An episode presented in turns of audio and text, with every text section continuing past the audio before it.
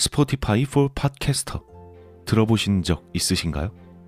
팟캐스트를 가장 쉽고 빠르게 만들 수 있는 플랫폼입니다. 반갑습니다. 기담 채널의 브레이든입니다.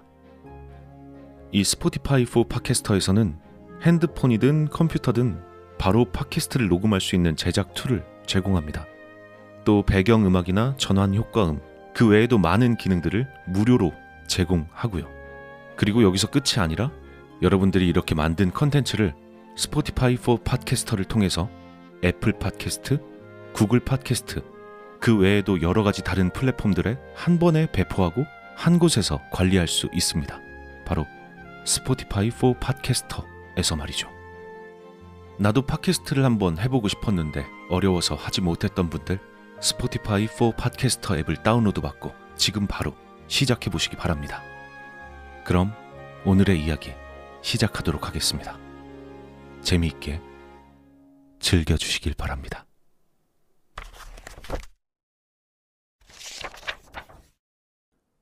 방금 전까지 내리쬐던 햇빛은 사라지고 갑자기 공기가 차가워졌다. 그리고 안개는 짙게 끼어들고 있었다.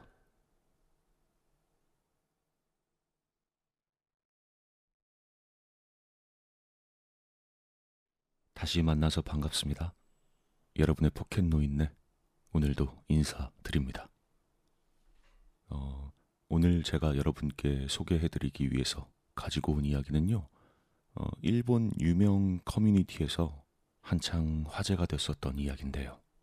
글쎄요, 이게 이제 와서 실화인지의 여부는 확인할 수 있는 방법이 없지만 저도 굉장히 흥미있게 읽었었던 이야기이기도 하고, 뭐랄까, 일본 특유의 기묘한 그 감성과 그리고 재미까지 함께 느낄 수 있는 흔치 않은 이야기이기 때문에 여러분 기대하셔도 좋을 겁니다. 그럼 제가 오늘 여러분께 들려드리기 위해서 준비한 이야기, 산신의 연꽃입니다. 그럼 오늘도 재미있게 즐겨주시길 바라겠습니다.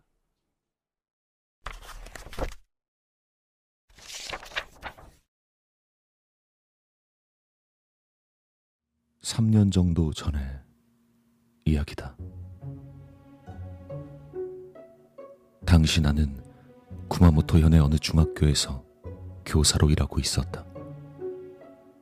그곳은 전형적인 시골로 전교생 수가 100명도 안 되는 매우 작은 학교였다.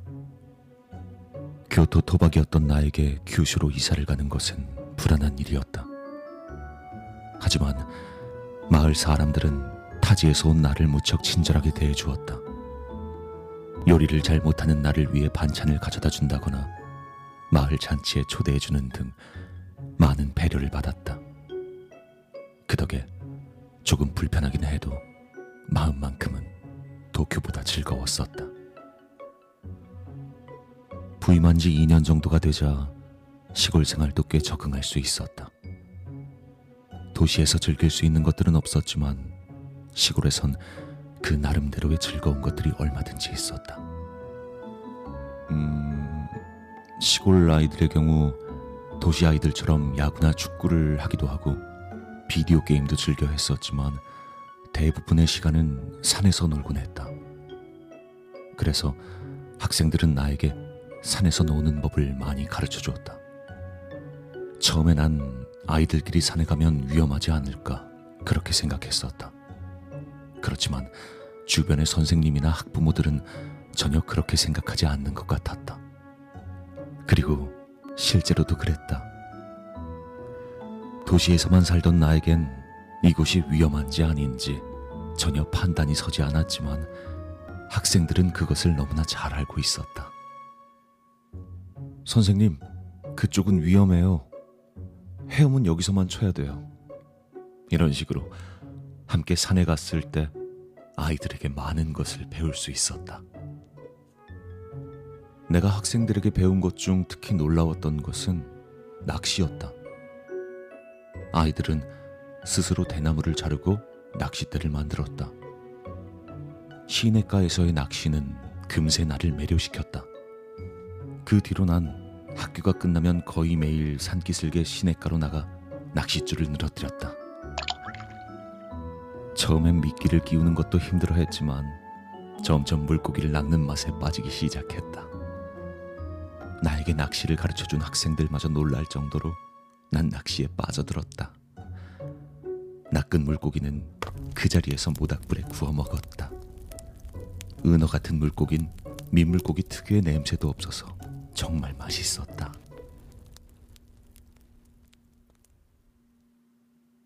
어느새 여름도 반쯤 지나가고 추석이 막 지나갔을 무렵이었다. 난 평소처럼 시냇가에 나가 평소보다 상류로 올라갔다. 학생들은 왜인지 상류로 올라가는 것은 꺼리고 있었지만 그때 난 등산 장비들을 모두 갖추고 있었기에 주저하지 않았다. 하지만 1시간 정도를 걸었을 때 난 뭔가 이상하다는 걸 느끼기 시작했다. 강을 거슬러 상류로 올라가는 사이 어느새인가 안개가 끼기 시작한 것이다. 그것도 지금까지 본 적이 없을 정도로 짙어서 팔꿈치 아래쪽은 아예 보이지도 않을 정도였다. 돌아가는 게 좋을 것 같다고 생각했을 무렵엔 이미 해까지 기울고 있었다. 산에 어둠이 찾아오는 것은 금방이었다. 산에 내리쬐던 햇빛은 순식간에 사라졌고 갑자기 공기가 차가워졌다. 그런데도 안개는 변함없이 짙게 끼어 있었다. 물을 해서라도 돌아갈까 생각도 했지만 섣불리 안개 속을 움직이는 건 좋은 생각이 아니었다. 규슈에는 곰 같은 큰 육식동물이 없으니 여기서 밤을 새더라도 짐승에게 습격당하진 않을 것 같았다. 다행히 난 장비를 제대로 챙겼기에 낚시 도구뿐 아니라 전기 랜턴도 있었다. 나는 산에서 하루를 보낼 각오를 하고 근처에서 마른 가지를 찾아 신문지에 불을 붙여 모닥불을 피웠다.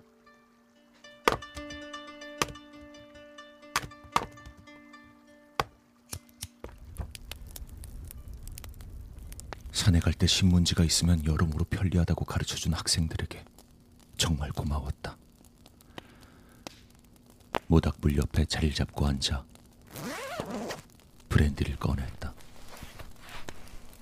산에 갈 때면 챙겨오는 나만의 작은 즐거움이었다. 난 술이 강한 편은 아니기에 많이 마실 순 없지만 그 대신 그만큼 좋은 술을 마신다. 그때 마침 브랜디에 꽂혀서 잔뜩 모아두고 있을 때였다. 모닥불을 쬐면서 안개 속에서 그렇게 브랜디를 조금씩 마시고 있었다. 그럭저럭 나쁘지 않다는 생각이 들었다. 나는 비상식량으로 가져온 칼로리 밸런스를 먹고 기분이 좋아졌다. 그리고 비교적 부드러운 곳을 찾아 누웠다. 습기가 심하긴 했지만 젖어 있는 정도는 아니었다. 오히려 푹신한 부엽도 덕에 기분까지 좋아지는 것 같았다. 눕자마자 잠이 몰려와 난 정신을 잃는 것처럼 잠에 빠져버렸다.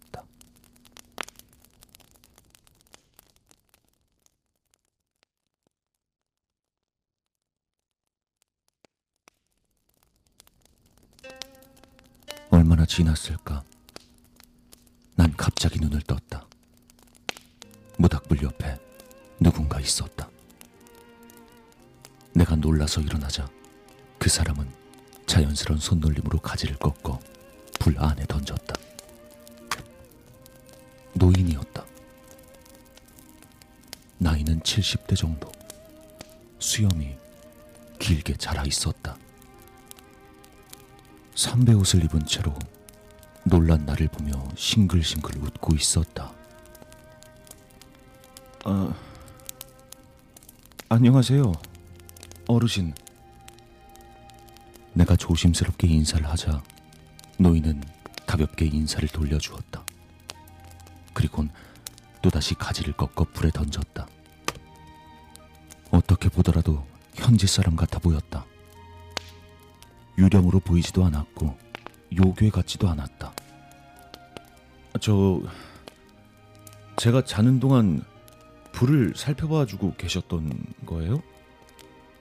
너희는 싱글벙글 웃는 얼굴로 고개를 끄덕이며 내 손에 있는 것을 보고 있었다. 브랜디였다. 아, 이거 술인데 한 잔 같이 하시겠어요? 노인은 기쁜 듯 고개를 끄덕이며 품속에서 이상한 모습의 잔을 내밀었다. 잔이... 와, 연꽃의 꽃잎이네요? 이걸 잔으로 쓰시는 거예요? 꽃잎을? 풍류가 넘치는 그 모습에 나는 감동을 받았다.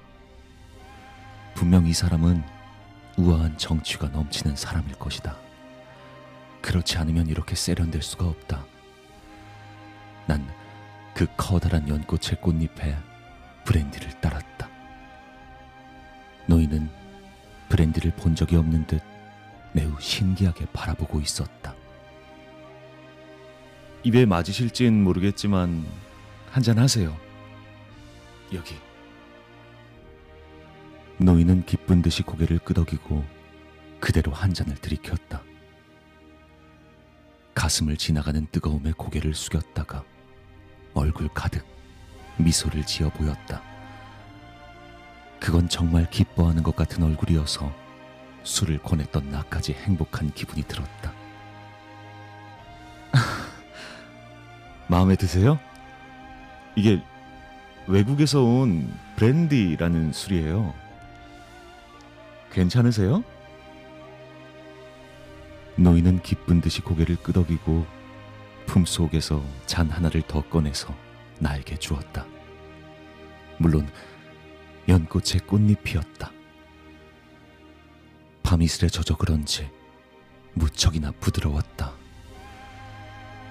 노인은 싱글벙글 웃으면서 나의 잔에 브랜디를 따라주었다. 물론 나도 노인의 잔에 한 잔 더 따라드렸다. 우린 그렇게 건배를 하고 함께 술을 마셨다. 연꽃잔에 따른 브랜디는 놀라울 정도로 달고 향기로웠다. 그렇게 나와 노인은 함께 술병이 비워지도록 신나게 술을 마셨다.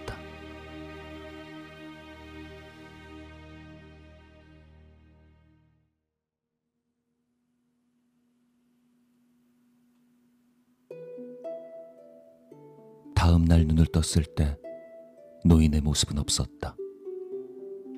대신 머리맡엔 물고기 몇 마리가 빗죽이나무까지에 매여서 놓여 있었다.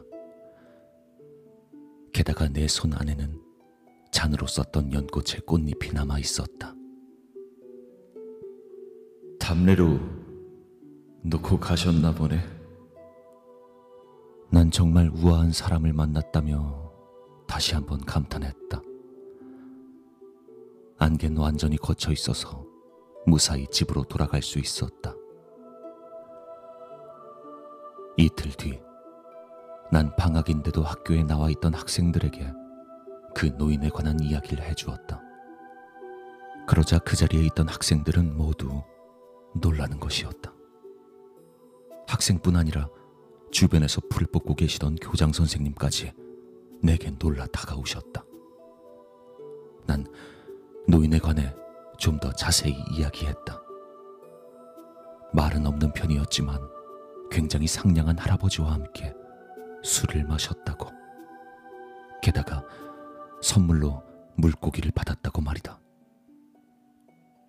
아이들은 모두 놀라며 신기해했고 교장 선생님은 운이 정말 좋았다고 말하며 웃는 얼굴로 내 등을 두드렸다. 다들 아시는... 아니... 혹시 유명하신 분이신가요, 그분이? 아무래도 이상하게 생각한 내 질문에 그 노인은 산신령이란 대답이 돌아왔다. 산신령은 여러 가지 모습으로 변하는데 노인부터 소녀, 가끔씩은 동물로도 나타난다는 것이었다. 또 보통 다른 지방의 산신령들은 못생긴 여자로도 나타난다고 하는데 구마모토 현의 산신령은 아름다운 여자의 모습으로도 나타난다고 한다. 뭐 내가 만난 건 아쉽게도 미녀는 아니었지만 무척이나 상냥한 분이셨다. 그때 이후로 단 한 번도 그 노인을 만난 적은 없다. 단지 가끔 브랜디를 그곳에 두고 돌아가면 다음 날엔 반드시 없어져 있었다. 그리고 술의 담례인지는 모르겠지만 그땐 신기하게도 물고기가 아주 잘 잡혔다.